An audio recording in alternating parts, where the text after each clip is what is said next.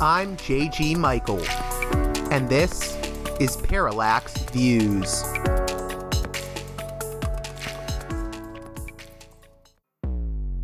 Hello, this is Mike Swanson. In a few moments, you're going to listen to another segment of Parallax Views. But before you do that, let me tell you about my new book, Why the Vietnam War. It's a sequel to my previous book called The War State, which has lots of positive reviews and Amazon's been out for years. But this one is a more detailed case study of how the American empire and national security state operate using Vietnam. And I believe it shows also how things work today, how policy is actually made and why. So grab the book on Amazon.com, Why the Vietnam War.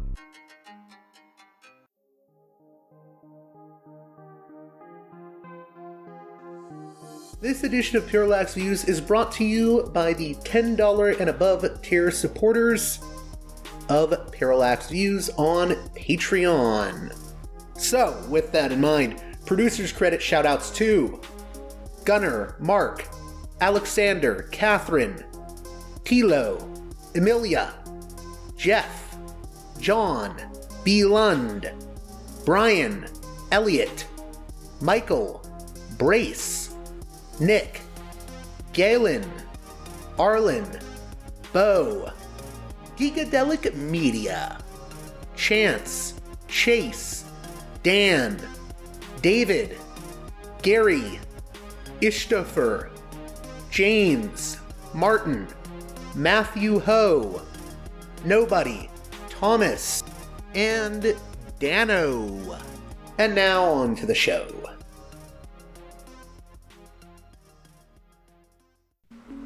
Hey there, Parallax Views listeners. On this edition of the program, David C. Hendrickson, president of the John Quincy Adams Society, joins us to discuss his book, Freedom, Independence, Peace John Quincy Adams and American Foreign Policy.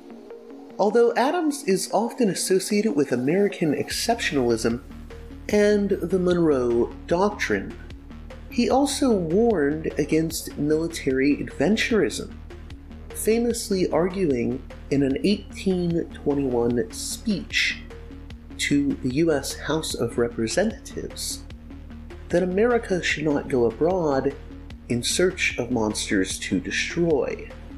We'll discuss that as well as why David believes John Quincy Adams and his foreign policy thought should be reevaluated in our current tumultuous era. The latter portion of the discussion ends up taking an unexpected turn, with David giving his views on the Ukraine Russia war, NATO, and Crimea. Note that this is not a debate podcast and since the Russian invasion of Ukraine last year, I've hosted a multitude of differing perspectives on the conflict. I'm constantly reassessing my own views on the issue and like hearing from a variety of voices. I don't censor those voices and I allow them to give their perspective. So, if you find the latter portion of the conversation, which focuses on the Ukraine Russia issue, a bit controversial, I apologize. It's a rather hot button issue, and I think it stirs up a great deal of emotions. I myself have a bit of Ukrainian heritage, so it hits a bit close to home for me as well. In any case, with all that being said, let's get right to it with David C. Hendrickson on his book Freedom, Independence, Peace John Quincy Adams and American Foreign Policy.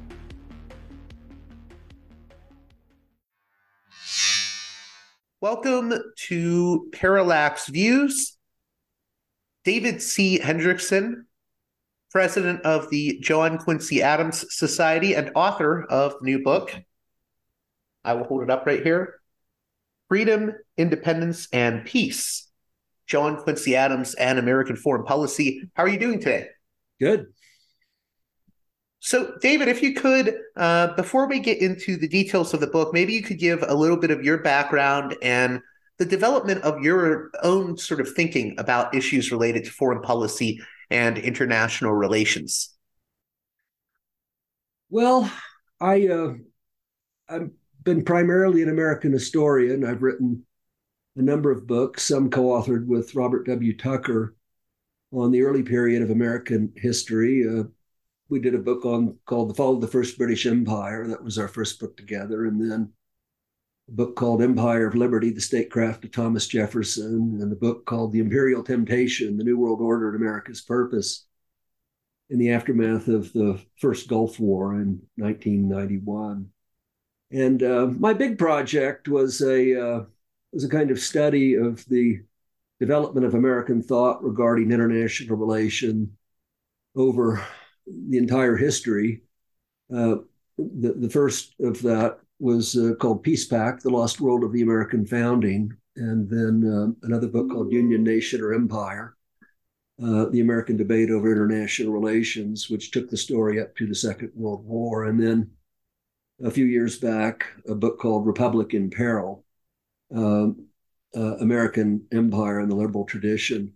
Uh, ideologically, I would say that on balance, I started out when I in my 19 uh, when I was in my 20s as something of a neoconservative. I I uh, read a lot of commentary in the public interest. Oh, really? Wow. yeah, I was never, uh, you know, I was never keen on their foreign policy stuff as such. Uh, you know, I was most attracted, you know, back in the uh, early 1970s to figures like Nathan Glazer and Alexander Bickel and Daniel Patrick Moynihan and Charles Frankel and a whole series of figures that I really still look to and actually had a very moderate view of, uh, of, of, public policy. Uh, you know, as I say, I was never attracted to the kind of Podhoretz view of America's role in the world. I thought that his book on Vietnam in the late 70s was uh, was absurd.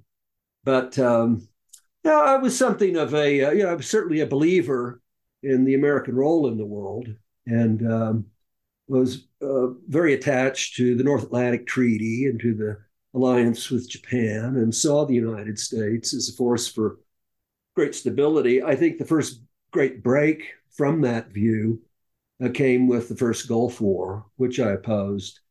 And uh, I felt that that was a profligate use of American power and uh, that we almost gloried in the uh, ability to squash this poor nation. And uh, from then on, I gradually turned against the uh, leading principles of, of the American role, above all, as those were expressed by the second Bush administration and epitomized by Bush's second inaugural in 2005, which made it the mission of the United States end tyranny in the world. And um, I would say that my uh, uh, foreign policy outlook was, you know, deeply affected over time, almost by a process of osmosis from my deep engagement with reading the papers of uh, the founders and also the second generation, including John Quincy Adams. And uh, I came to see in their overall outlook towards foreign affairs, as on much else, a great well of, uh, of wisdom. And uh, it seemed to me that the United States, while invoking them, as Bush did in his second inaugural, had grossly and radically departed from some of the central ideas that uh, that they put forth. So, um, yeah, over the last uh, 20 years since uh, especially the uh, the Iraq War of 2003, I've come to be a very harsh critic of uh, of the American role and of American empire. I think it's uh, I think it's going to be an enterprise that will ultimately run the nation into the ground. That's something I wanted to ask you about, and then we'll get more into John Quincy Adams, uh, and perhaps we can even tie it in. Uh, but you know, uh, I think some people hear the term American empire and say, well, you know, I wasn't brought up to think that America was an empire. What do you mean empires are bad? How could America be an empire? Um, you know, how do you explain to people that aren't familiar with the concept of America as an empire? uh, why we could potentially describe the U.S. as such. Well, uh, it's an empire in a lot of different respects, and the kind of relationships that it has with all of the nations under its wing, which are essentially protectorates that uh, that you know get by by virtue of their dependence on American power. Uh, it's imperial in its aspirations. I mean, consider, for example, the, uh, the doctrine that the United States should have undisputed military superiority and to relish that as the uh, be all and end all of American policy. Well, anyone versed in the, uh, the, the, literature of, of the American founding or of the, the broader currents of thought in the 18th century would see that as fundamentally a dangerous enterprise, as something bound to go awry, because the first rule of that political science of that earlier generation was that unbounded power was inherently an evil and inevitably subject to abuse. Uh, you know, it was funny after the end of the Cold War, the uh, uh, everyone among the punditocracy was saying, "Not since Rome had one state attained to such dominance over the international system." But of course, the whole Roman experience, from the standpoint of this earlier political science, was that it showed the dangers of this kind of unbounded power. And I think the uh, uh, so that would be the first point. The second point, following from that, has been that the United States has been incredibly cavalier in the uh, in its use of power. It's traduced, uh, you know, international law in every quarter of the globe. Uh, it now pretends to stand for sovereignty and territorial integrity in Ukraine. But of course, the, the whole hallmark of the war on terror for 20 years was that those old rules were irrelevant for, to the new challenges we faced. And hence, you had a whole series of American interventions, all of which went badly uh, in Iraq, in Syria, in Libya, at all. And uh, I think that the uh, the destructive uh, uses of American power attest to a kind of imperial uh, aspiration. Uh, so those would be two points that I would, uh, you know, that I would point to that underscore uh, the uh, rightful attribution to the United States of imperial ambitions. Now, in terms of John Quincy Adams, you're the president of the John Quincy Adams Society. You have this book out, and I wanted to start uh, with a speech that John Quincy Adams gave as the Secretary of State to the U.S. House of Representatives on foreign policy on July 4th, 1821, in which he had the famous line, uh, you know, where he says, But she goes not abroad in search of monsters to destroy. Uh, could you talk a little bit about that speech and the famous in search of monsters to destroy line and what it means? Well, uh, you know, Adams uh, wrote those words, as he put it uh, later, in reply to Edinburgh and Lexington. Lexington standing for the Kentuckian Henry Clay, who had uh, called for the United States as Speaker of the House of Representatives to join the South American republics uh, in in against Spain on behalf of their independence. And Edinburgh had called for a similar role. The United States and Great Britain should join together to support a similar cause in Europe. So that was the immediate context in which Adams delivered his remarks. And he warned that were the United States to do so, that is, to join with other nations in support of their independence and to take up all of these principles that were important for the American experiment, uh, and to do so across the world, it would inevitably have a corrupting effect on the nation's institutions. Our maxims would change from liberty to force, as he put it. And uh, I think that that's happened. Uh, th- th- there's a whole series of collateral consequences that follow from uh, the United States becoming a, a, kind of national security state. Uh, one is that the military role becomes uh, greatly enhanced over the civil role, and one can see that in a whole variety of instances today. I mean, you know, it's kind of incredible that on any question of foreign policy, CNN and MSNBC will only invite former military officers as if they're the only ones that have a, should have a voice in this conversation. And uh, you have a kind of unbalancing of the appropriate roles of, of civilians in the military and foreign policy that follows from having a large military establishment. Uh, there's a whole series of collateral consequences that Adams did not foresee in the detail, but that he would surely recognize as being pernicious to liberty. Think of the rise of the surveillance state and uh, the aspiration of the American government to gobble up every piece of communication in the entire world so that it's searchable by America's spy agencies. I mean, that is such an obvious invitation to the abuse of power that uh, I think that you know those who uh, were uh, you know schooled in an older discipline, which recognized the right of private communication among governments and public officials and private private citizens would be appalled at the kind of overreach that that represents. And you know, basically, that the Adams view reflects an understanding that war is intrinsically hostile to free institutions. It brings forth a set of reflexes, institutions, uh, etc., that are intrinsically hostile to a free society. So, making... not, not to interrupt you, but I was going to say, would an example of that be, say, you know, during the war on terror, you know, the Iraq War and the Afghanistan War, uh, we had a lot of, you know, uh, fears about, you know, uh, civil liberties being trampled upon by things like the Patriot Act. Would that be an example of how war uh, sort of curtails freedom? Yes, a very good example. Sure. I mean, all of those measures were uh, were a direct response to um, to 9/11, and of course, remarkably, they continue on. And so, once these powers are accumulated, they're seldom surrendered, and uh, you know that's another danger of having a foreign policy that is, uh, you know, perpetually threatening war uh, in a whole different uh, series of uh, of areas. So then, in terms of John Quincy Adams' thought on war and liberty, maybe we could delve more into how he thought about how the two are connected. Um, you know, how peace and liberty are connected, and why he came to those conclusions.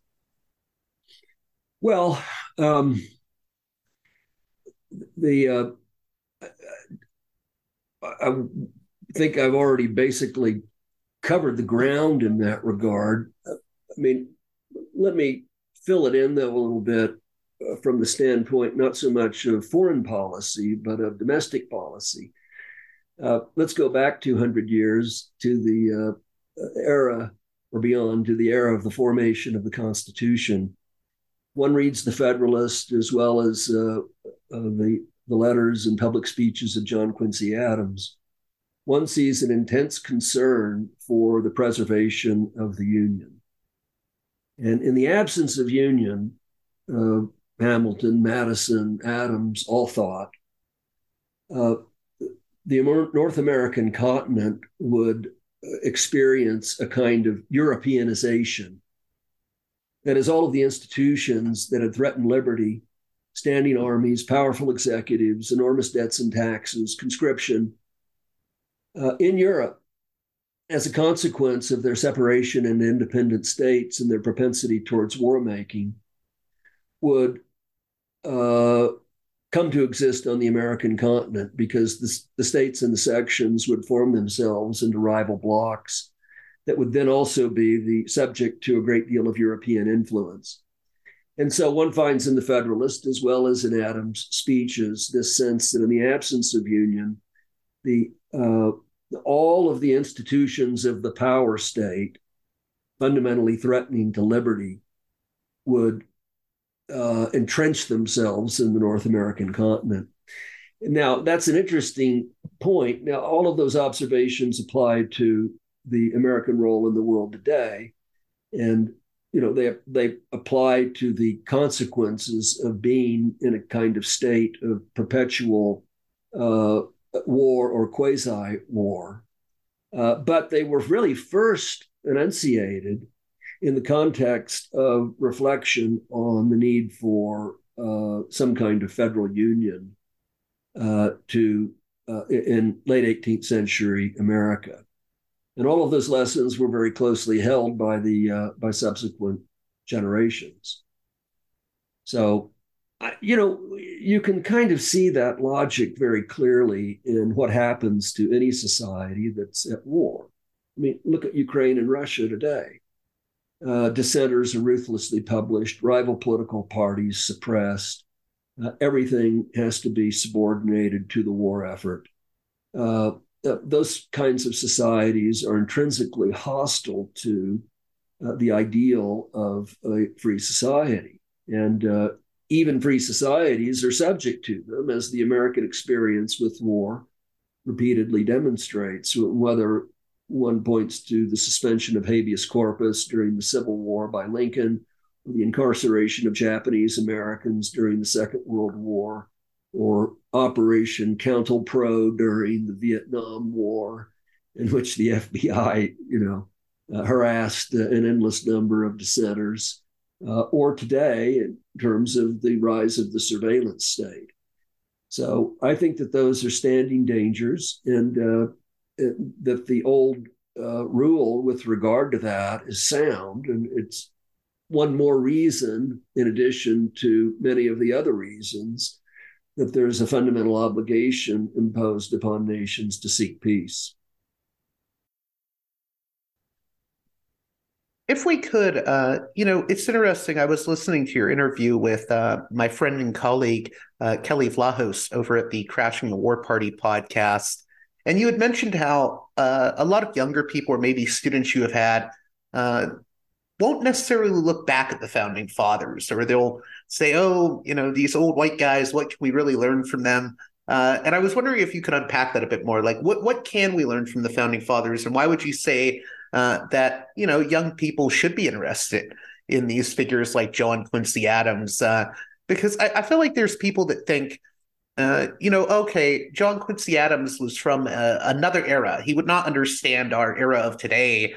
Um, how do you respond to people that have that sort of uh, reaction or will write off uh, the importance of the thinking of figures like John Quincy Adams? Well, I suppose I would uh, put that point more broadly, not simply in terms of Adams and, and the founders, but the entire heritage of past thought. Uh, I think it's a profound error for uh, any generation to look with contempt on the rich heritage of thought that has been bequeathed to us. And uh, we have the uh, opportunity to take advantage of, a lot of very smart people thinking about uh, problems in politics that, in fact, are perennial, that don't go away and won't go away. I mean, that, that question of power being a, a classic illustration of that. You know, when in the future of humanity will we have to discard the lesson that absolute power corrupts absolutely?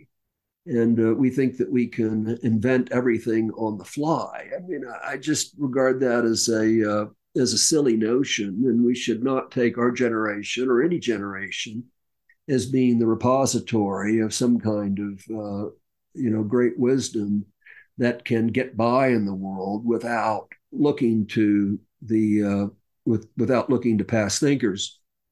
So that's just kind of a disposition that I have that I think is borne out in a whole variety of fields and and um, that doesn't mean that we can't be critical of the past. I mean, past thinkers were always critical of their past in certain respects, and, and so that's a continuous process of, uh, of of indebtedness and creativity. But the uh, I think for the United States, it's particularly important that we look to uh, uh look to past thinkers. I don't think this American experiment can hold together without a kind of rededication to basic propositions of the American experiment. And I, I, don't think it makes sense in the absence of that. We don't have a coherent ethnic identity. We're composed of a multitude of different peoples. And so we have to look to certain principles and ideals in order to find the glue that holds us together. And in the absence of that, I think, you know, we're fated to be a disunited people until the end of time, as Josiah Tucker prophesied in 1781. But you know, there's innumerable instances of that of of the uh, of the benefit. I I mean, I think just t- taking it on the merits, what Adams said in that 1821 address.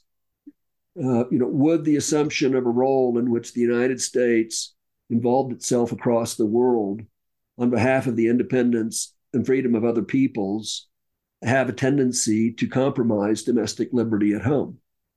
Well, that's a, that's an intelligible proposition today as it was 200 years ago. And I think the answer is yeah, it has. Uh, and so to uh, to think about that or to have some knowledge of what transpired in the past and to think about the alternatives that previous generations posed uh, doesn't mean that we should be uh, slavishly devoted to whatever it was they said, but to be willing to engage in a kind of conversation with them uh, with regard to you know a series of problems in politics that continually reoccur. I want to get to uh, the very interesting chapter six of your book uh, entitled uh, The Foreign Policy of Independence and the Monroe Doctrine. Uh, it's interesting because, you know, you mentioned how soon after the launching of the Iraq War in 2003, uh, Adams was conscripted by historian John Lewis Gaddis into the camp of the neoconservatives. Uh, whose policy package back then was unilateralism, unilateralism, preemption and hegemony. Uh, it's interesting. I know there's been a number of uh, writings on John Quincy Adams over the years that refer to him as the architect of American empire. I think there's even a book called John Quincy Adams and American Global Empire.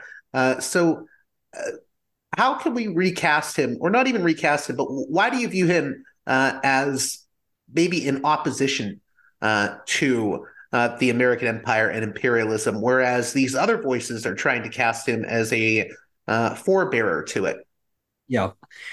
Well, a couple of points in that regard. I think that the uh, Adams is kind of most interesting because he's the the forebearer of what might be called both establishment and dissenting traditions in American foreign policy. Uh, he was the architect of the Monroe Doctrine. I mean, his words were inserted in Monroe's presidential address of 1823.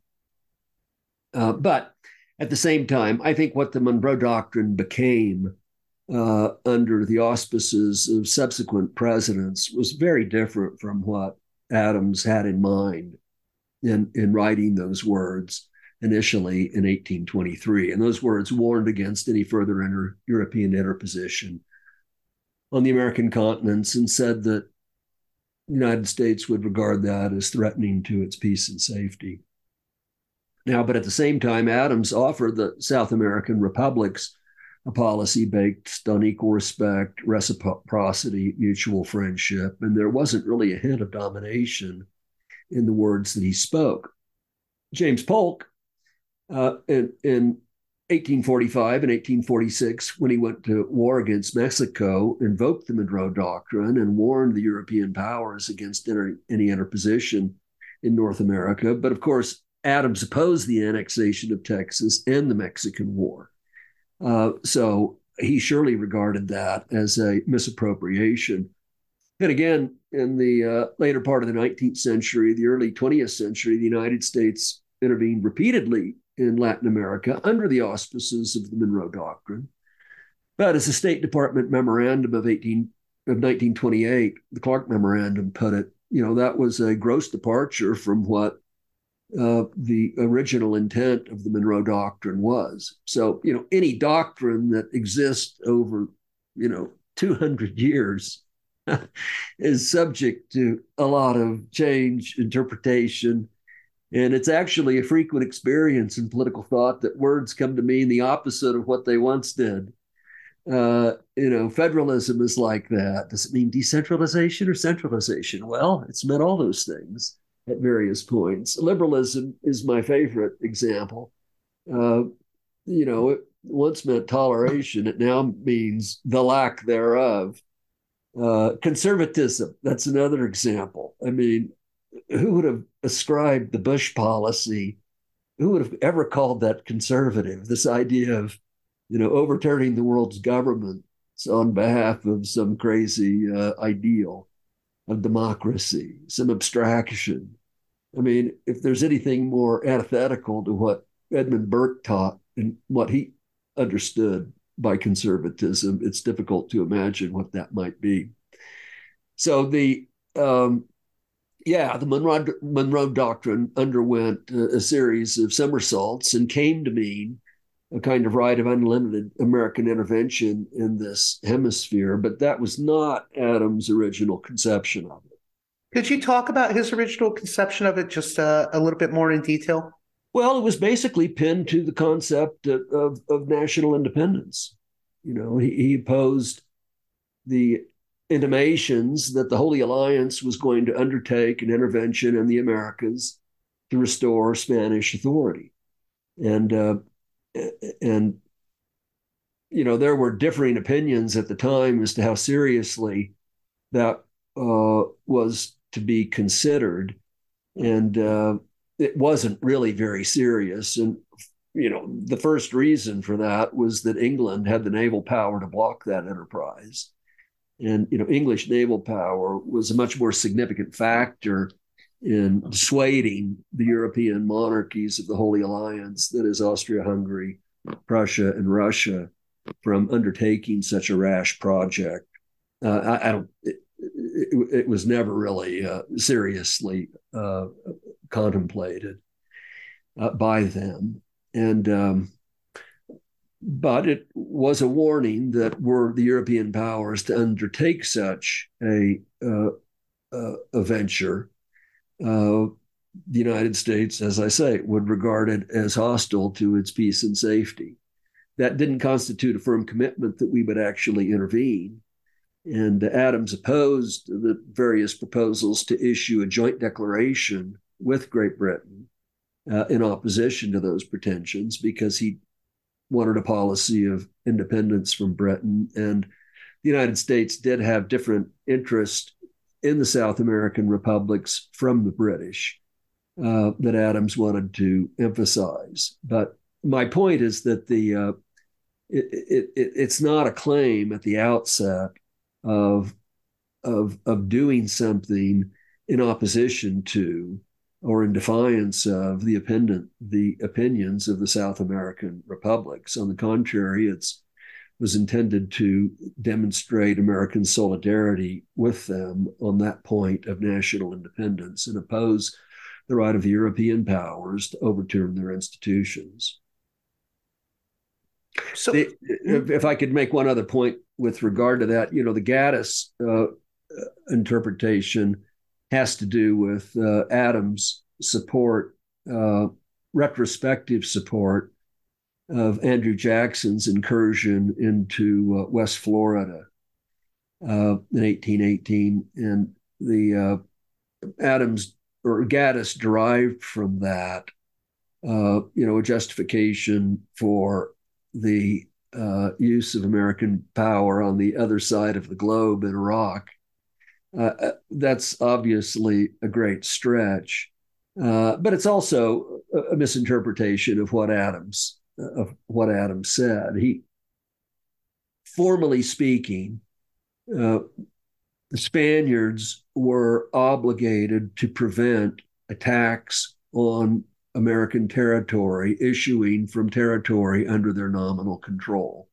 And they had not done that. Uh, and so Adams, uh, who was at that time negotiating with Spain a treaty for the secession of Florida, as well as for the Oregon country, in exchange for which the United States gave up Texas. You know, it wasn't didn't want to concede to the Spanish that the United States had uh, had acted inappropriately. But it is, you know, it is admittedly anomalous in Adams' career that episode because uh, most of the cabinet uh, opposed what Jackson had done, and uh, Adams was the lone man in the cabinet to support it And he did it on the ground of international law, invoking Grotius, Pufendorf, and Vattel. And as he later wrote, you know, Jackson preferred to rely on a forged order uh, to justify it and said, This is a mere matter between Jim Monroe and myself. Uh, uh, uh, uh and he said, Damn Grotius, damn Pufendorf, damn Vattel, all of whom were great authorities for Adams. So, I mean, it, it's a, it is a curious episode, admittedly, but the idea that one can draw from it this great justification for invading other countries uh, at will uh, seems strikes me as absurd. It sounds like you're saying that uh, maybe the view we often have in the popular imagination of John Quincy Adams is uh, a little bit more complicated uh, than you know we may first realize. Uh, you write in the book that uh, despite Adams' reputation as America's greatest expansionist, for Adams, the principle of expansion was always subordinated to the principles of union and liberty. Uh, so I, I want to talk a little bit about uh, you know the different interpretations of Adam in relation to today. So I know a lot of people uh, that listen to this show that are kind of on the left end of the political spectrum, uh, and you know they're not as big of a fan of Adams. They view him as uh, just being an expansionist and nothing more. What do you think people on that end of the political spectrum uh, could learn uh, from John Quincy Adams? Well, I, uh, you know, in the second part of the book, I go through a kind of political catechism drawn from the writings of Adams, as others among the founders of the Republic, that I think hold forth very precious lessons. Uh, with men, I enumerate six of those regarding power, law, independence, peace, liberty, and union, and then elaborate those in relation to today. I don't know if you want to get into that now. Um, I, I, I will say that, uh, yeah, it does seem to me that Adams' uh, devotion to expansion, and he was particularly in the 1810s, uh, very intent on restricting British claims to North America. Uh, you know, which is a crucial thing to remember in understanding what's driving him.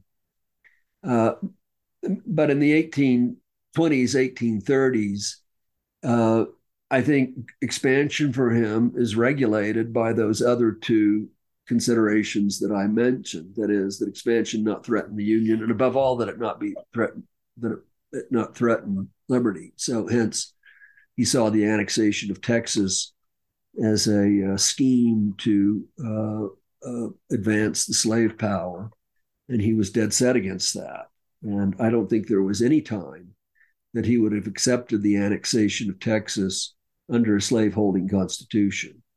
That is, uh, insofar as he wanted to purchase Texas of Mexico, and his administration did uh, make offers to that effect, it was with the understanding that Mexico itself was moving towards emancipation, such that if Texas were to come in, it would have come in with that understanding under Mexican law forbidding slavery. Uh,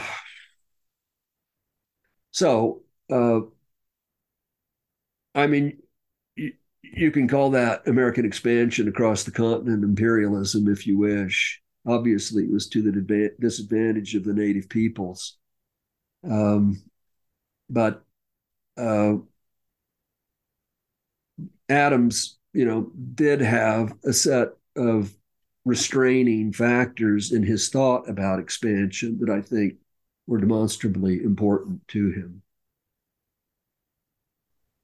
So then, in, in, could we could we talk about that catechism a bit because that really does speak to the. You, did, did, you mean the uh, the six lessons from the founding? Yeah, yeah. Uh, so power, law, independence, peace, liberty, and union uh, I don't know that there's a lot to unpack there. Um, it right. makes up a number of the chapters. Okay.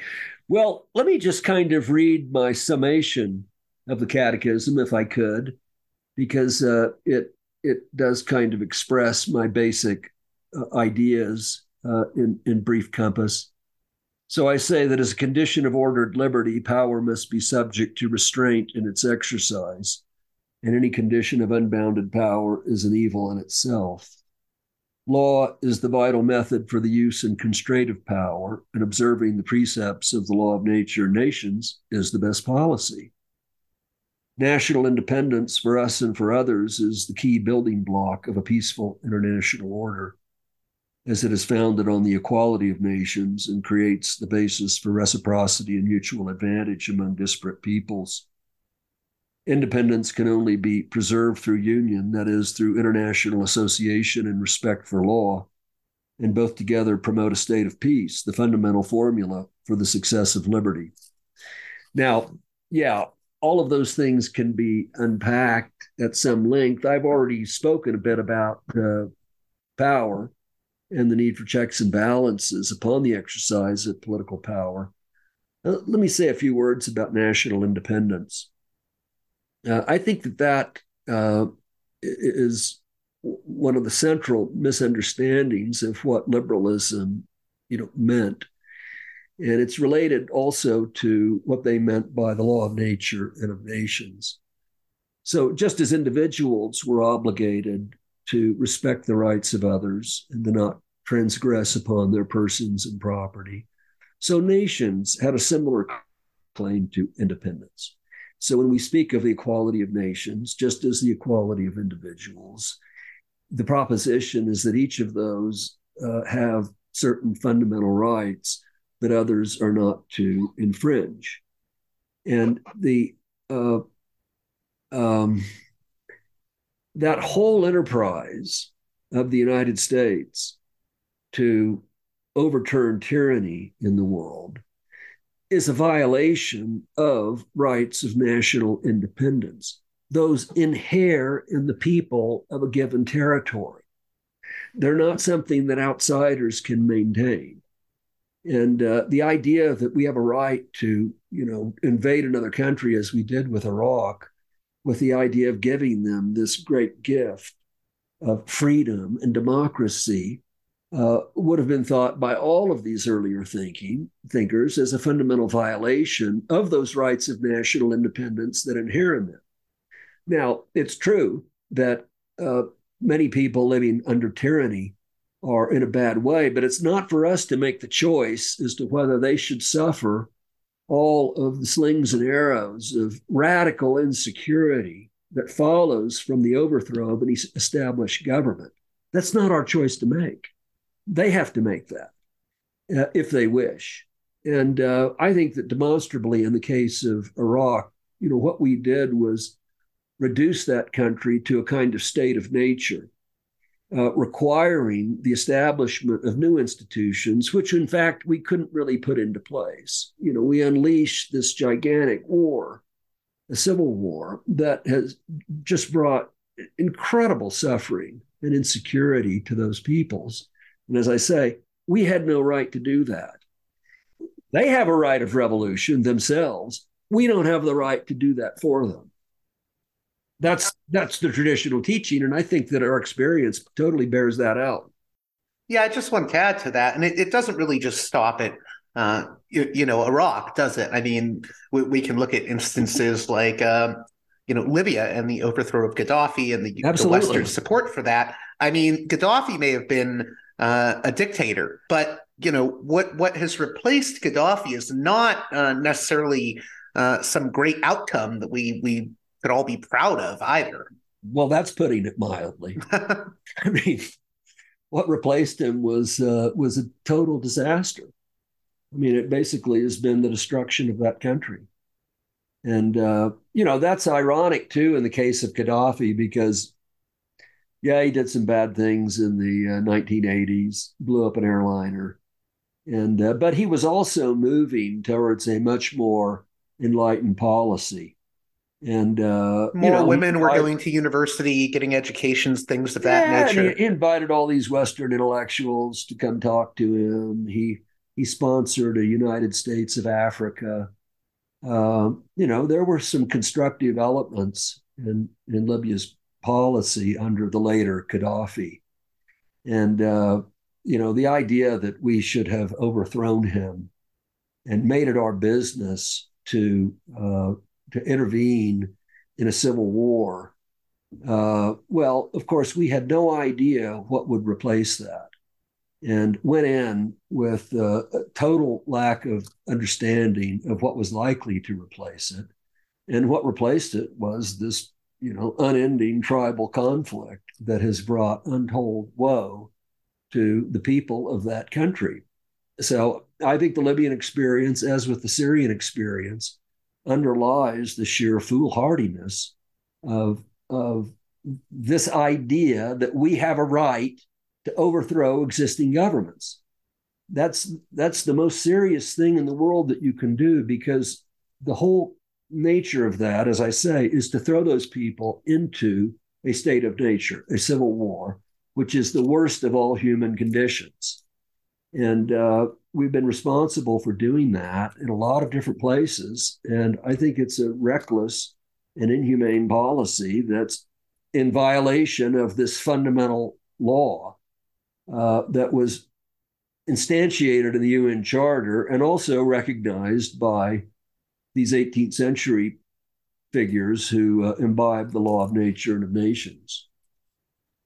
So, ju- just to play devil's advocate for a second here, um, you know, we have figures like, uh, say, uh, the diplomat Samantha Power that will say, you know, it's the United States' duty uh, to, um, you know, help other countries that are facing, you know, dictatorships or, you know, things like genocides. And I think people look at things like Darfur incidents like Rwanda and say, well, yeah, the US needs to be involved. Why shouldn't we? If we have the capabilities to be, uh, we can stop atrocities from happening. Uh, how do you sort of respond to that? And I, I know part of that response would be, well, sometimes we create our own atrocities, but just how do you respond to the moral arguments that people like Power uh, make when it comes to U.S. foreign policy? Well, I would say that, uh, you know, it's understandable why people should feel, in principle, a responsibility to protect. And there are some circumstances, uh, for example, when people are living in a kind of total anarchy, where one can make a presumptive case for intervention so long as it follows, uh, you know, legal procedures. That is, so long as it's authorized by the Security Council. No, I think the overall record of the Security Council uh, uh, which is subject to a Chinese and a Russian veto, over the last 30 years, you know, has been reasonably good. They haven't prohibited all interventions. And the United Nations has peacekeeping forces in a lot of different places. But uh, if, you know, your, your point that, you know, we end up committing atrocities uh, in this ostensible mission to prevent atrocities, I think, is borne out by the record. And uh, the the the, uh, the United States does not have a right to make those unilateral determinations of when to intervene in these countries. And I, I think that there's just inherent limits to the ability to affect a good outcome uh, in doing so. I mean, please tell me where where we have uh, where our interventions have led to this marvelously good outcome. I mean, South Sudan would be a classic example of that. You know, we thought we could intervene, carve off a separate state in South Sudan, and then it descended into total anarchy. No one even talks about that. Um, but there are just inherent limitations to foreigners uh, armed with destructive weapons to go into another territory and impose order. I mean, it's just antithetical to the traditions of independence that people have and, and inevitably incurs uh, massive resistance. And uh, so, you know, in principle, one could I, I acknowledge that there are are bases for uh, recognizing uh, you know, some obligation of a responsibility to protect. But you also have to look at, you know, the good reasons for insisting upon multilateralism. You know, good reasons for opposing that notion by any individual country. Good reasons for suspecting uh, the commitment over the long term to do uh, uh to commit the resources that are required. Good reasons to just doubt the overall capability of you know 19 year old American soldiers to become you know the uh, the governing power in a given country. I mean, they just inevitably don't have the knowledge, wisdom, cultural understanding uh, that is required for that. So, you know, look at Afghanistan. I mean, how, how do these things end? Now, we, we, we undertook a 20 year war in Afghanistan, and there was all sorts of talk about how all of this we're doing for the Afghan people, and aren't we great? And we're giving them this greatest gift. And then we lose, get kicked out, uh, after having been lied to repeatedly by the US military with regard to the efficacy of what they were doing. And what's the response now? Well, let them starve, put them under sanctions. Who cares? You know, doesn't matter. Uh, that's the kind of irresponsibility that I think is kind of inevitably associated with, with these sorts of enterprises. And uh, so I think the record uh, I'd put it this way: while one, in, while in principle, one could can make a case for that, in practice, uh, we've learned a lot about the limitations of that policy. And I think the traditional rule that the people on the spot have to fight it out and that their resolution should be respected and recognized is is the better rule. And I think experience bears that out.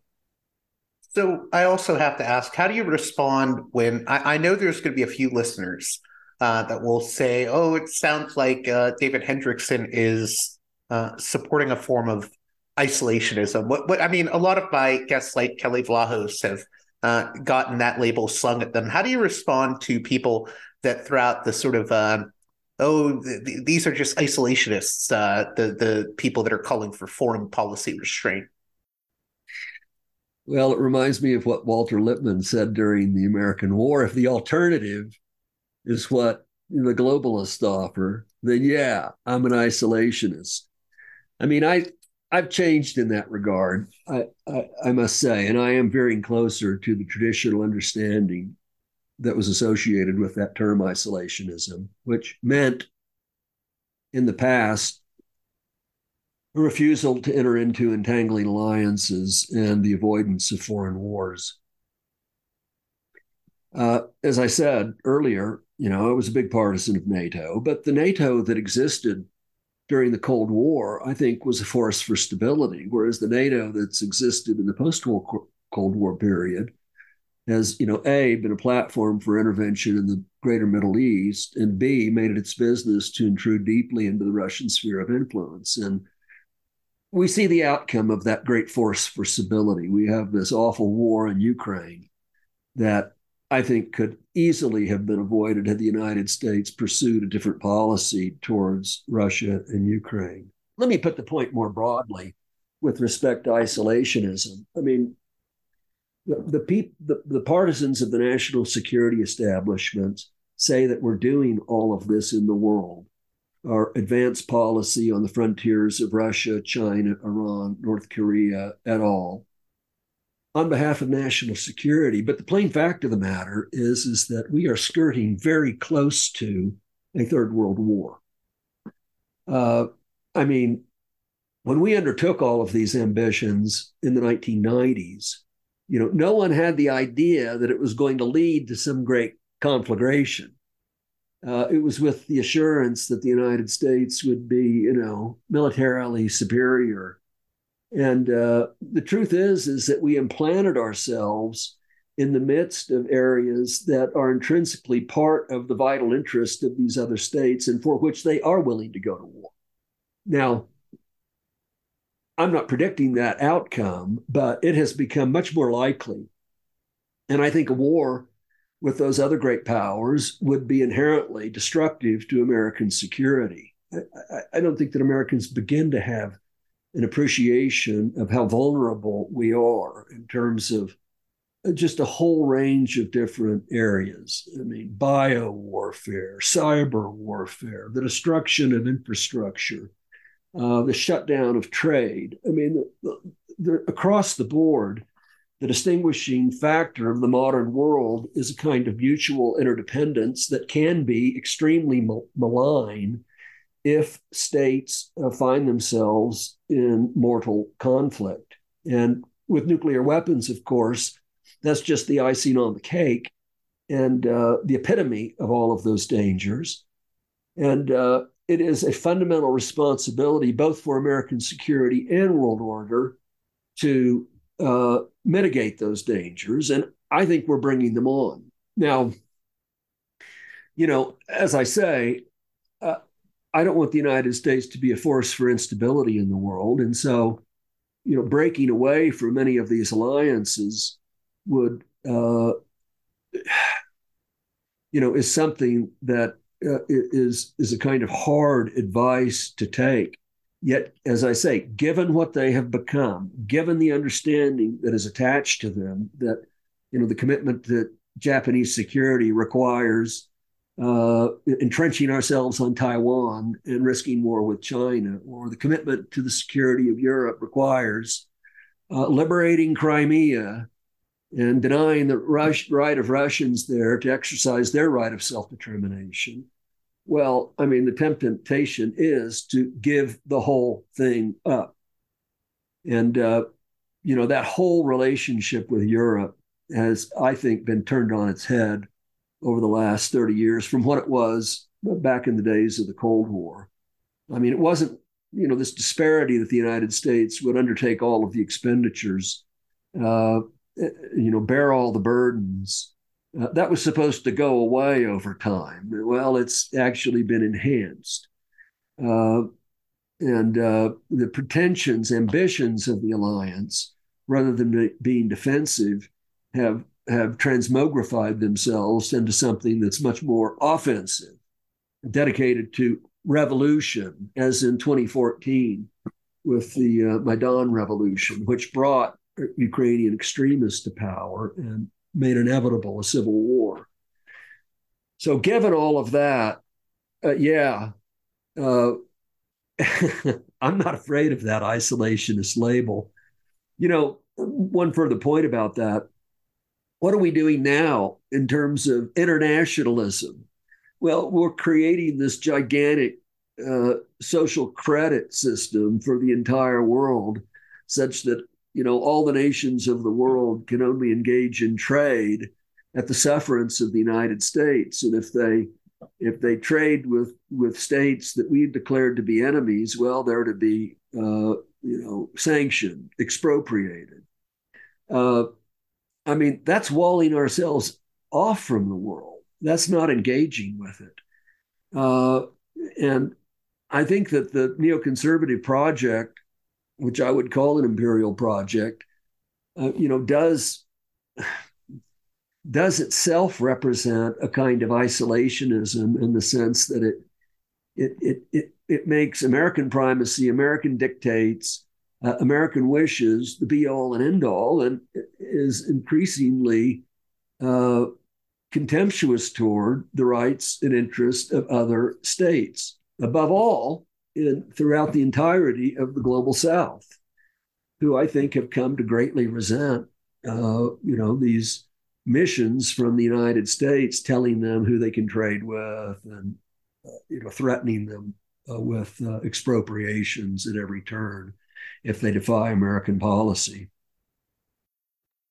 So, since we mentioned uh, the spheres of influence uh, sort of argument, um, you know, a lot of people, uh, or, I know people that will say, well, you know, if we buy into this idea that there are just spheres of influence, you know, it means that a country like Ukraine just sort of has to deal with, you know, Russia breathing down its neck. And, you know, on the flip side of that, would probably mean that uh, certain Latin American countries uh, sort of have to deal with uh, the U.S. breathing down its neck.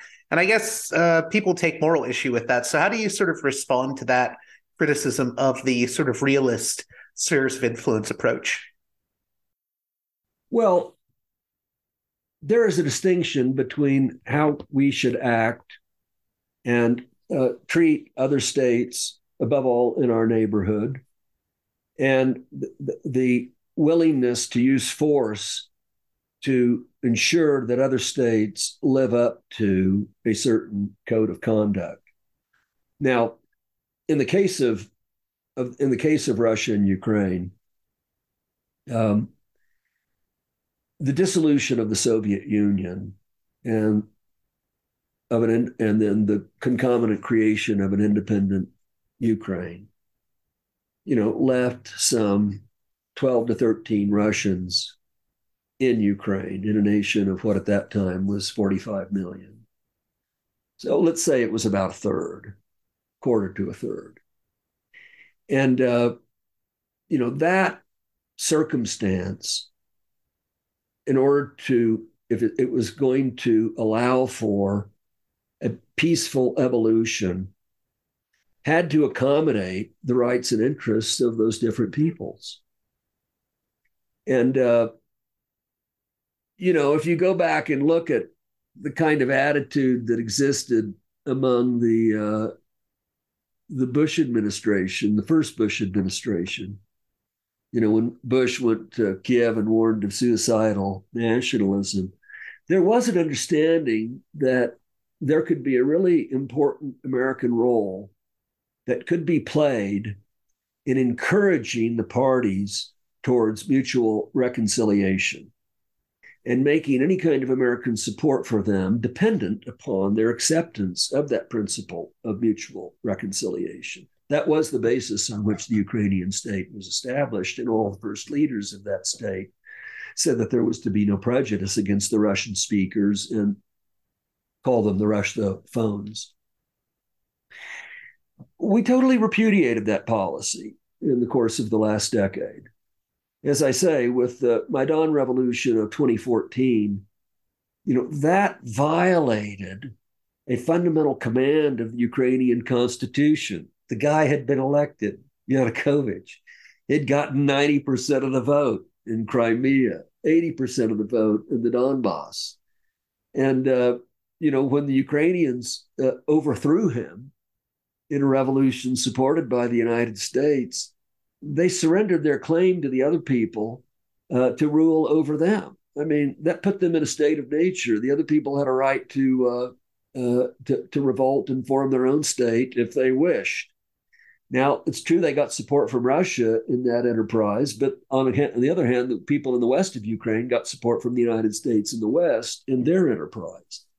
I regard that as really the you know, kind of the point of no return with regard to this conflict. And uh, it, you know, to, my mind, it shows that the uh, a kind of gross irresponsibility in, you know, the proper uh, management of the empire. If you're going to have an empire, you should do it in an even-handed fashion. We did do that. Uh, you know, the EU and its approach to the Russians didn't do that. It said, uh, we don't think the Russians have any kind of role in discussions of the kind of economic relations that should exist between Ukraine and the rest. So, you know, as I say, in the execution of our policy, I think we've been greatly deficient. In terms of spheres of influence, well, in principle, uh, you know, that's just a fact of nature. And if you if if if you don't want to recognize that other great states hold certain things to be vital interests, then you should just go to war. But I would say to all those people on the left who, who think that, oh, any recognition of spheres of influence is a bad thing, uh, uh, okay, fine. Accept then the inevitability of war.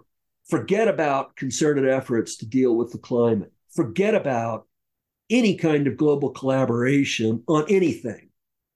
Look forward, on the contrary, to unlimited competition with regard to you know, the destruction of infrastructure, bio warfare, uh, you name it.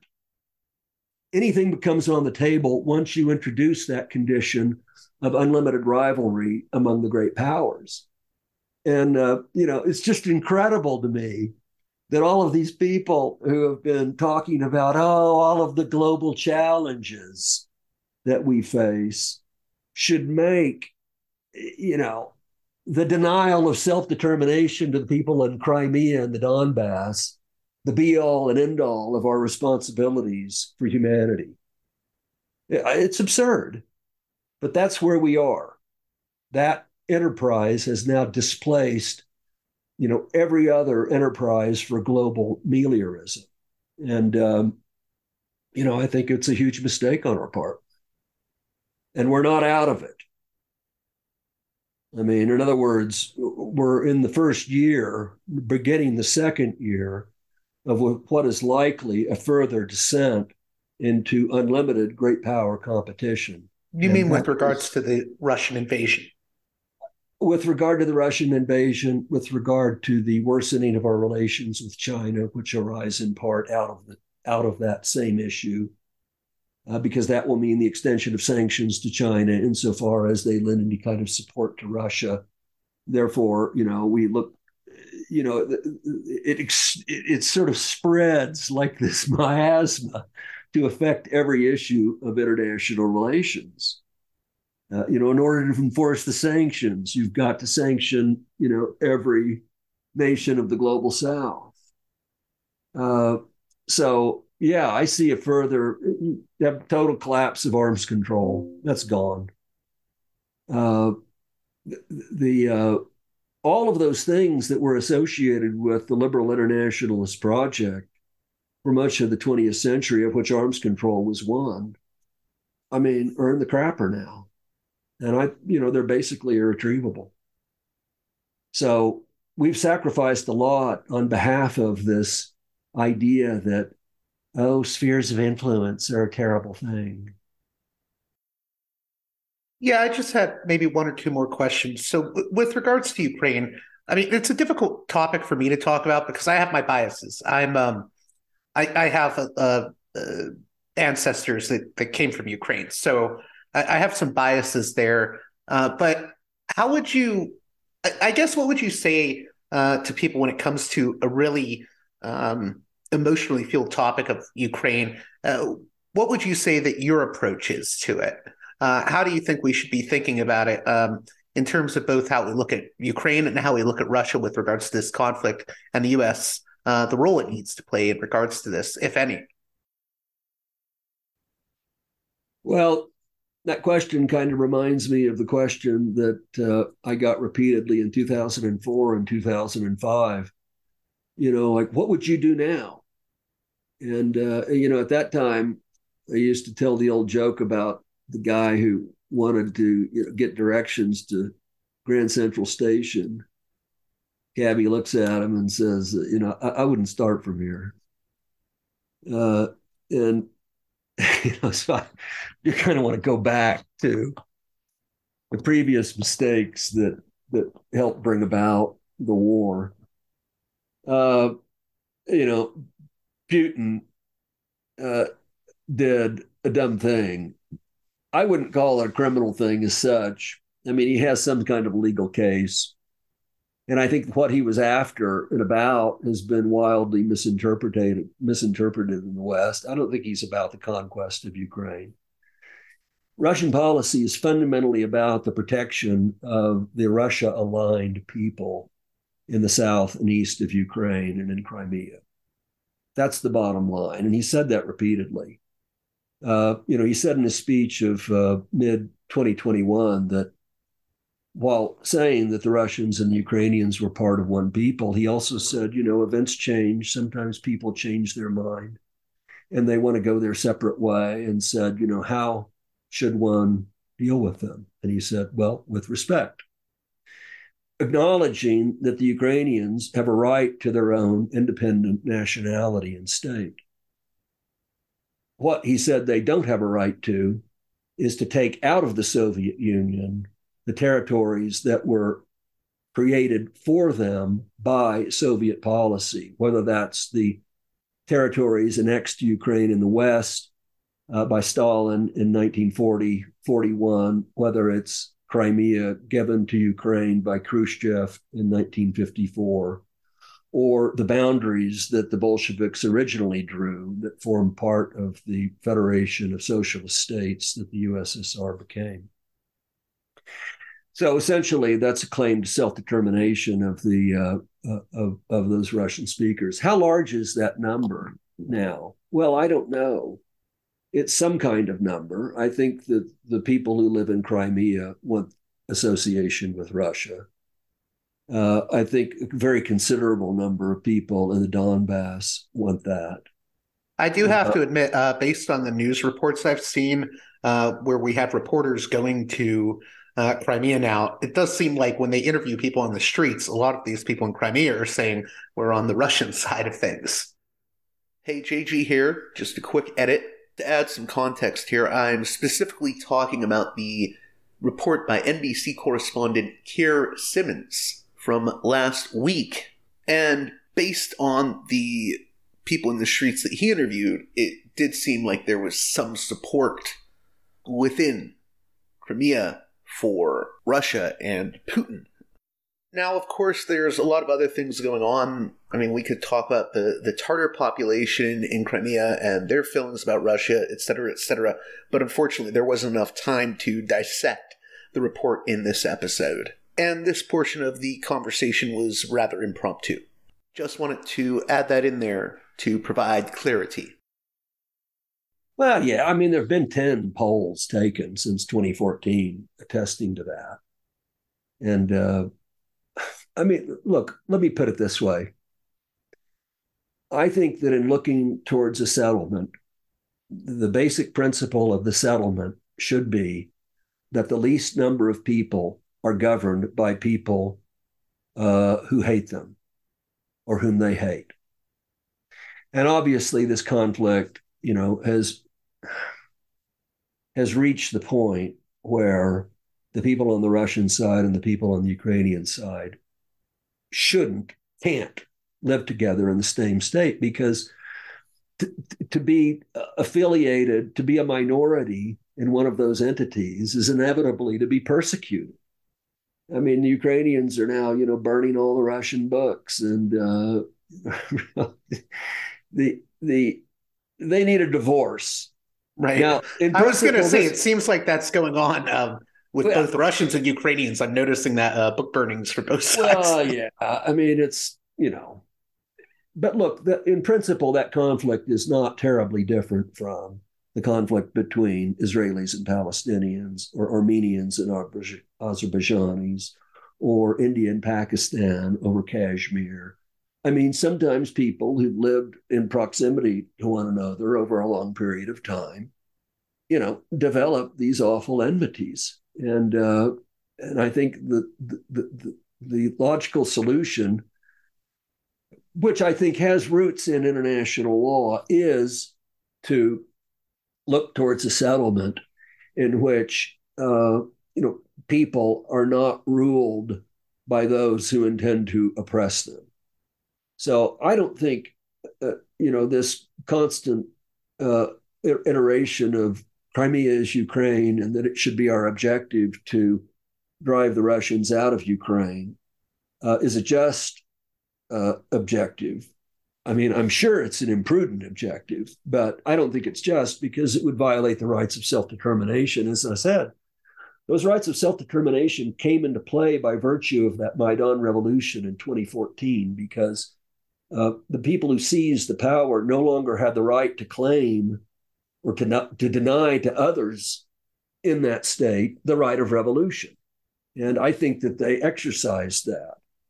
As I say, they did it with the help of the Russians, but the Westerners did it with the help, the implied future support of the Western powers as well.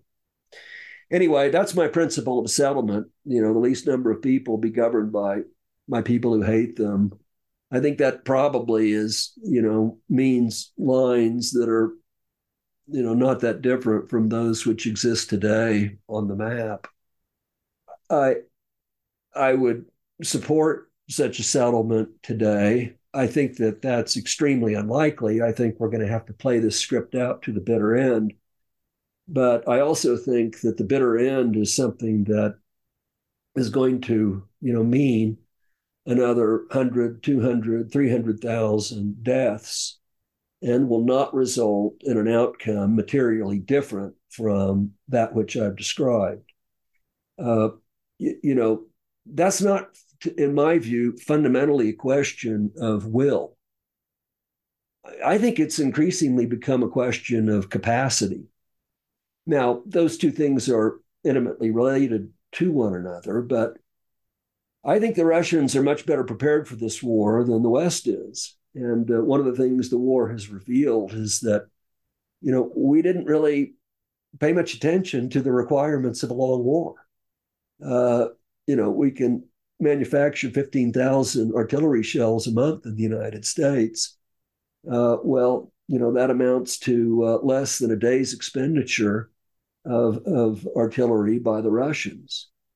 And uh, yeah, there are plans to increase that, but you know those don't take place for another two years. So my sense from the very beginning is that whatever the United States could throw at the Russians in Ukraine, uh, the Russians have an answer for, and uh, that might mean further mobilization on the part of Russia. I think Putin's prepared to do that, and I think the Russian people would bear with it uh, if necessary. And uh, the, the so the I just don't see how unless we you know start using nuclear weapons and go to the third world war i don't see how the west is going to you know drive ukrainians away. So we just have you know the likelihood is that a year from now we'll be looking at a much higher toll of, of people killed uh, but not a position militarily that's more advantageous to the West. That's my view of it. I may be wrong. Of course, it's extremely difficult to know what's going on. Uh, there's such a fog surrounding basic questions of, you know, the number of casualties that each side has suffered. Uh, you know, have, have the Ukrainians lost twice as many men as the Russians, or have the Russians lost twice as many men as the Ukrainians? Well, you have reputable figures uh, saying, uh, you know, both those things. Uh, which is correct is really the fundamental question because it bears upon the capacity of each state to sustain this thing. I don't know the answer for that.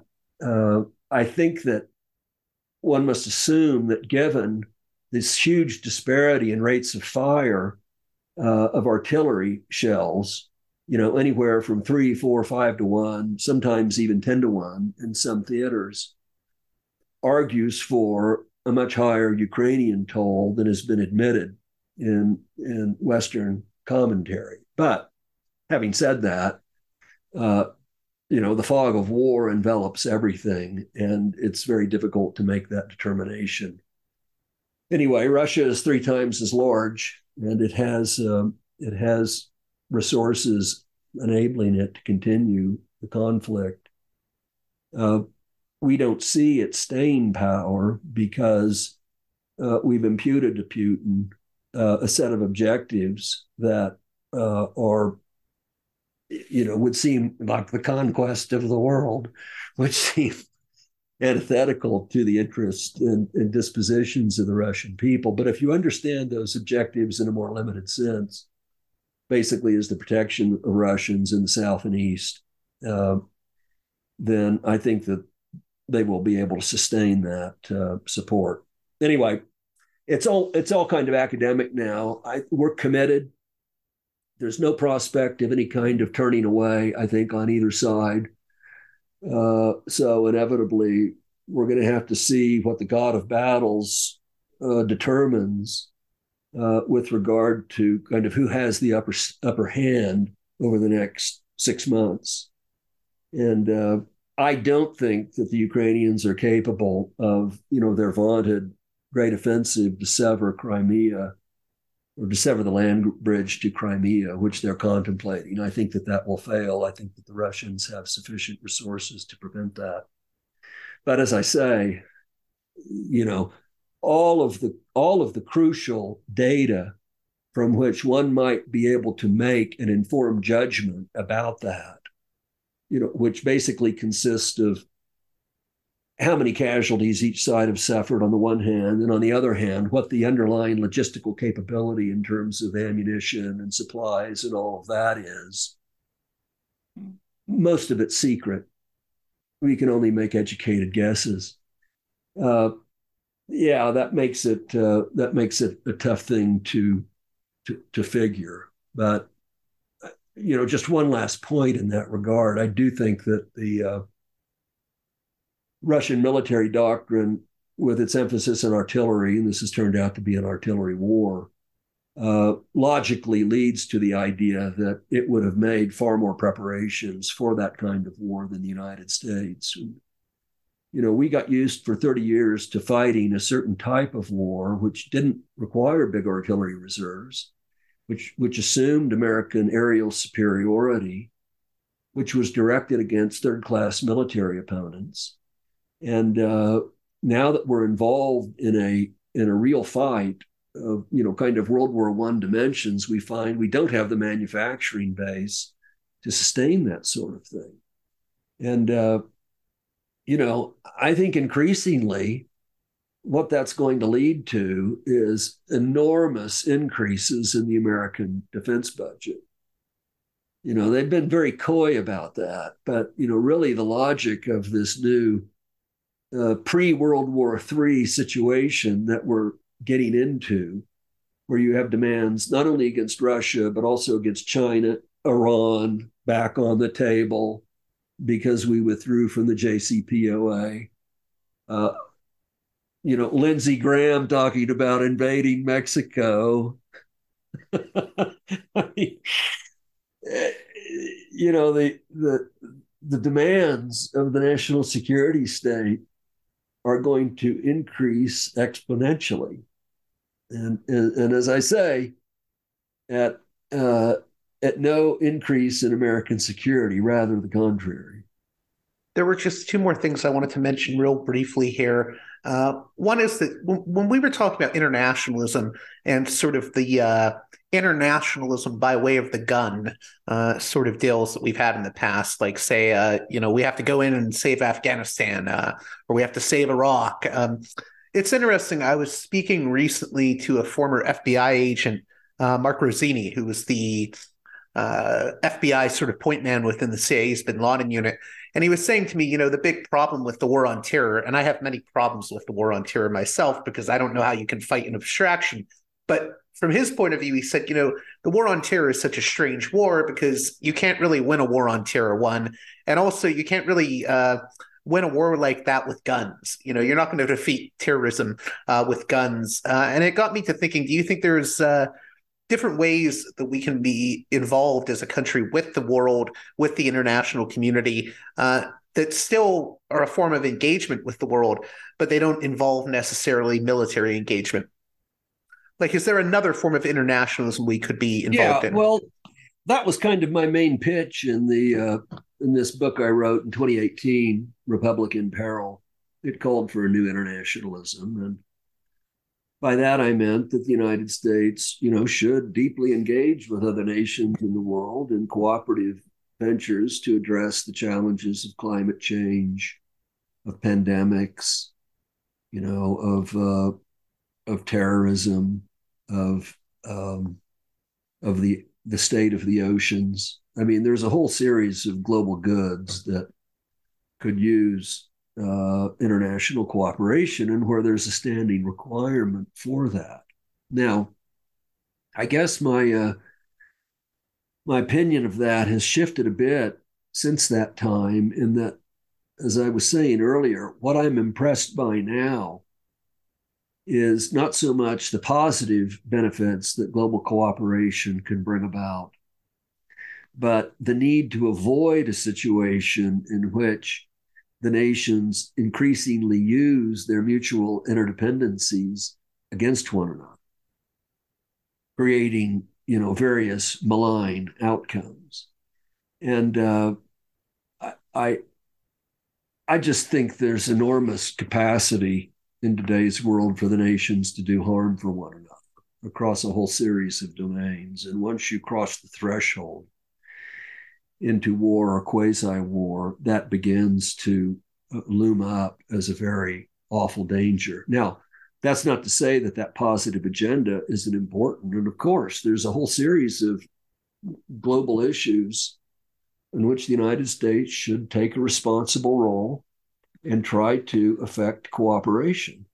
Uh, but I, th- I think that all of that's been eclipsed by uh, you know today's environment. Let me just give you one example in terms of climate change. You know, okay, the Europeans said they weren't going to buy any more Russian gas, and uh, and you know that's resulted in this situation where they've come to be incredibly reliant on LNG. Well, what's the result of that? Well, Pakistan has given up any kind of participation in the LNG market. They've been priced out of it. What are they doing now? Well, they're burning coal, and they're going to be burning more coal. And the same choice has been made by Indonesia, and I think a number of other nations in the global south. So we've considered a lot of these policies purely with regard to what's happening in North America or what's happening in Europe. But in fact, something like climate change is inherently global, and you have to look at the overall picture to get a sense of the rationality of some of the measures that have been undertaken. I think that's just one instance in which, you know, the consequences of these sanctions are going to lead to outcomes which are threatening to the kind of hopes that existed uh, in the last generation from liberal internationalists uh, with respect to you know various projects of global meliorism. None of those are possible if you have unlimited great power rivalry. That will doom them all. And the very last thing I want to touch upon, and I apologize for keeping you over time, but um, you know, just I know we talk a lot about Russia and Ukraine. Uh, it's not necessarily my area of expertise, so that's why I didn't really uh, try to debate or necessarily give all my views on it. But um, even getting beyond the question of uh, Russia and Ukraine right now, I, I, think we're having to address a very real issue of uh, this idea of the international rules based order and the liberal international order, uh, the the liberal world order, and the ways in which, you know, ultimately, I think it's paradoxical. Uh, because we claim to be for these international rules based system and yet we often support countries uh, with a bad track record um, on following those rules. So, for instance, Israel, when it comes to the occupied territories in Palestine, or uh, just a country like Saudi Arabia. Um, so, you know, what do you think the future is when it comes to the uh, just paradox of the international rules based order? Because it seems like uh, it's not always as rules based as it claims to be. And it also seems as if the global south is very attuned to that fact and not really uh, supportive of the West all the time because of that. That whole expression, the rules based order, is itself suspect. I mean, yeah, there's a rules based order. It's the United Nations Charter, it's international law. That's what it is.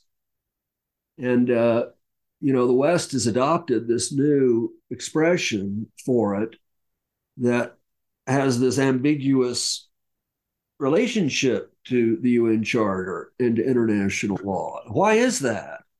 Well, because we violated it for the last 20 years. I mean, you think back to uh, Robert Kagan's book, uh, in 2020, originally published in the title Power and Weakness, you know, where he made this contrast between the Hobbesian world of that was out there in the larger world and the Kantian paradise in Europe. You know, the Kantian paradise was the world where you had to respect the rules.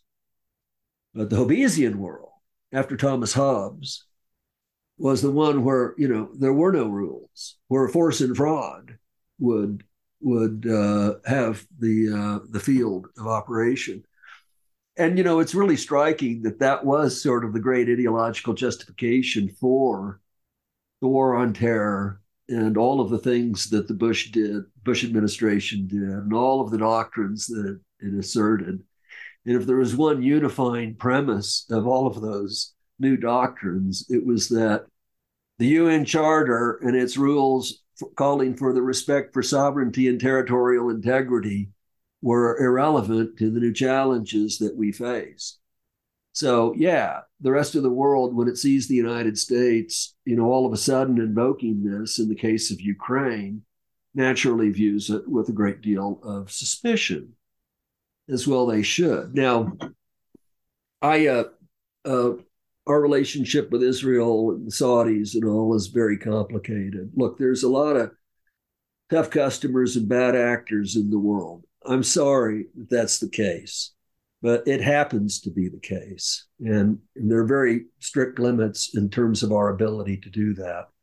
I've, uh, you know, I've opposed Israeli policy towards the Palestinians for many years, but I must say I'm more worried now about the prospect of an Israeli attack on Iran. I think that that would be far more prejudicial to American interest, and I've just practically given up in terms of the ability of uh, of non-Jews to have a voice on that issue in the United States. I'd like the Jewish community to step up and uh, and hold Netanyahu's feet to the fire because if the non-Jewish community does it, they're invariably assailed with charges of anti-Semitism. So, all right, you have a control over this area of policy. Speak up. Uh, with regard to the Saudis, too, I just don't see, you know, uh, there are just limits to our ability to to deal with these refractory characters. I mean, I, you know, I thought that the U.S. support for their war in, war in Yemen was a total scandal, and uh, you know, wanted to withdraw from that. Yet at the same time, you know, it would be hazardous to adopt a totally hostile policy to the Saudis. I think that that would drive them into the arms of the Russians and the Chinese. And I, you know, they do hold a very pivotal role in the world oil market. So I'm not quite sure what to say about, you know, how I would approach that. I, again, it's one of the areas where American policy seems kind of set in stone because of the requirements of the military industrial complex. I mean, there's no way to you know to break that relationship because the Saudis you know are such a huge buyer of American arms, and uh, any attempt to exercise pressure on them ultimately you know meets that iron reality uh, that this, the military establishment depends on them. I, I, just wanted to add to that. I I wasn't even mentioning uh, the Israel U.S. or U.S. Uh, Saudi relationship. Um, j- just to reference them. I, I guess I'm more pointing towards the fact that I think a lot of people want to believe that we live in this uh, sort of post nation state order, but you know the the reality, whether we really like it or not, is that we still live in a world of nation states and the type of geopolitics we had in the past century. Uh, and I think that's something we just have to sort of recognize, e- even if we would like to see uh, a different world in the future. Yes, well, I agree with that. And, uh, you know, I think that one of the prerequisites for international peace is uh, willingness to respect the principle of non intervention. That is, there are just limits to the degree to which one can use coercion to make other states in the world uh, shape up. And uh, those policies just don't work. They exacerbate international tension and they often prohibit cooperation on other matters where you know it's possible to make a difference. So that seems very antithetical to the prevailing American ethos, whether on the right or the left, where we assume this kind of God-given right to dictate to other nations. And I mean, one understands the basis for a lot of those interventions, but uh, is deriving from uh, considerations of, of, of morality or proper treatment towards you know various others, but the record of success attached to such intervention, I think, should lead people to reconsider that. And you know, the old lesson, uh, something that John Quincy Adams, I think, would agree with, is that you you know, you need to focus on yourself at home, improving those things over which, you know, you can have some influence. And that's the proper object of, uh, you know, benevolence and humanitarianism in politics. If you go beyond that and try to dictate to the entire world, uh, you're on a fool's errand. Yeah, it's it's interesting because in a way, um, trying to force uh, the sort of um, American style liberalism on the whole world ends up being very illiberal. Well, One of the paradoxes. yes, indeed, and of course, what we mean by American liberalism has you know undergone this total transformation over the last twenty years. And uh, now it's pride flags on all the American embassies. And it wasn't that 20 years ago. And uh, so I think the world is is baffled by that and and, and resents it.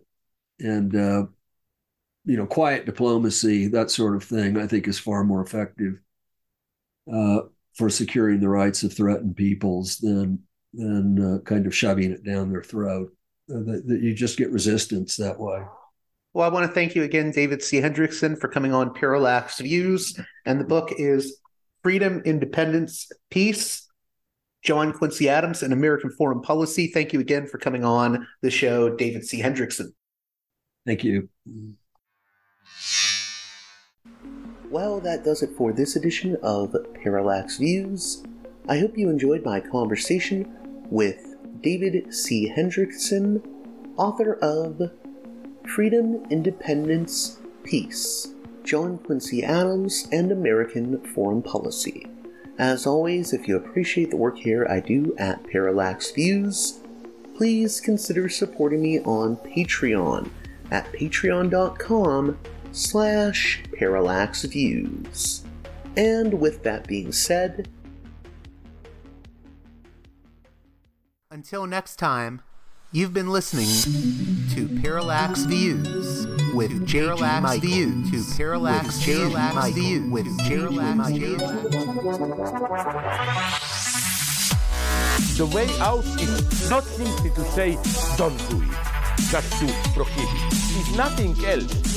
If we don't do it, others will be doing it like crazy. So, you know, we have to confront the problem.